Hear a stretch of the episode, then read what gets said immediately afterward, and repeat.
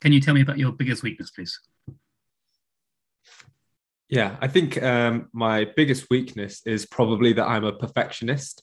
Um, I hold myself to a very high standard, and um, that can sometimes make it difficult for me to get everything done.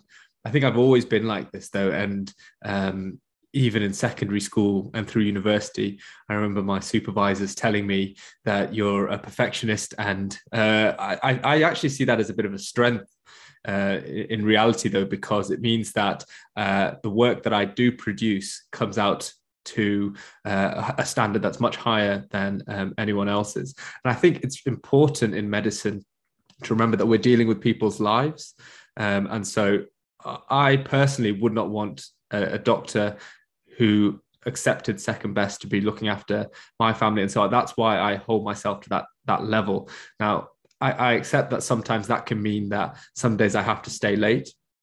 Um, and uh, you know, throughout my foundation years, I was often there, and my consultants would often comment that you know I was very hardworking, very diligent. Um, but I personally would not be satisfied unless I had done everything to the highest possible standard that I could do.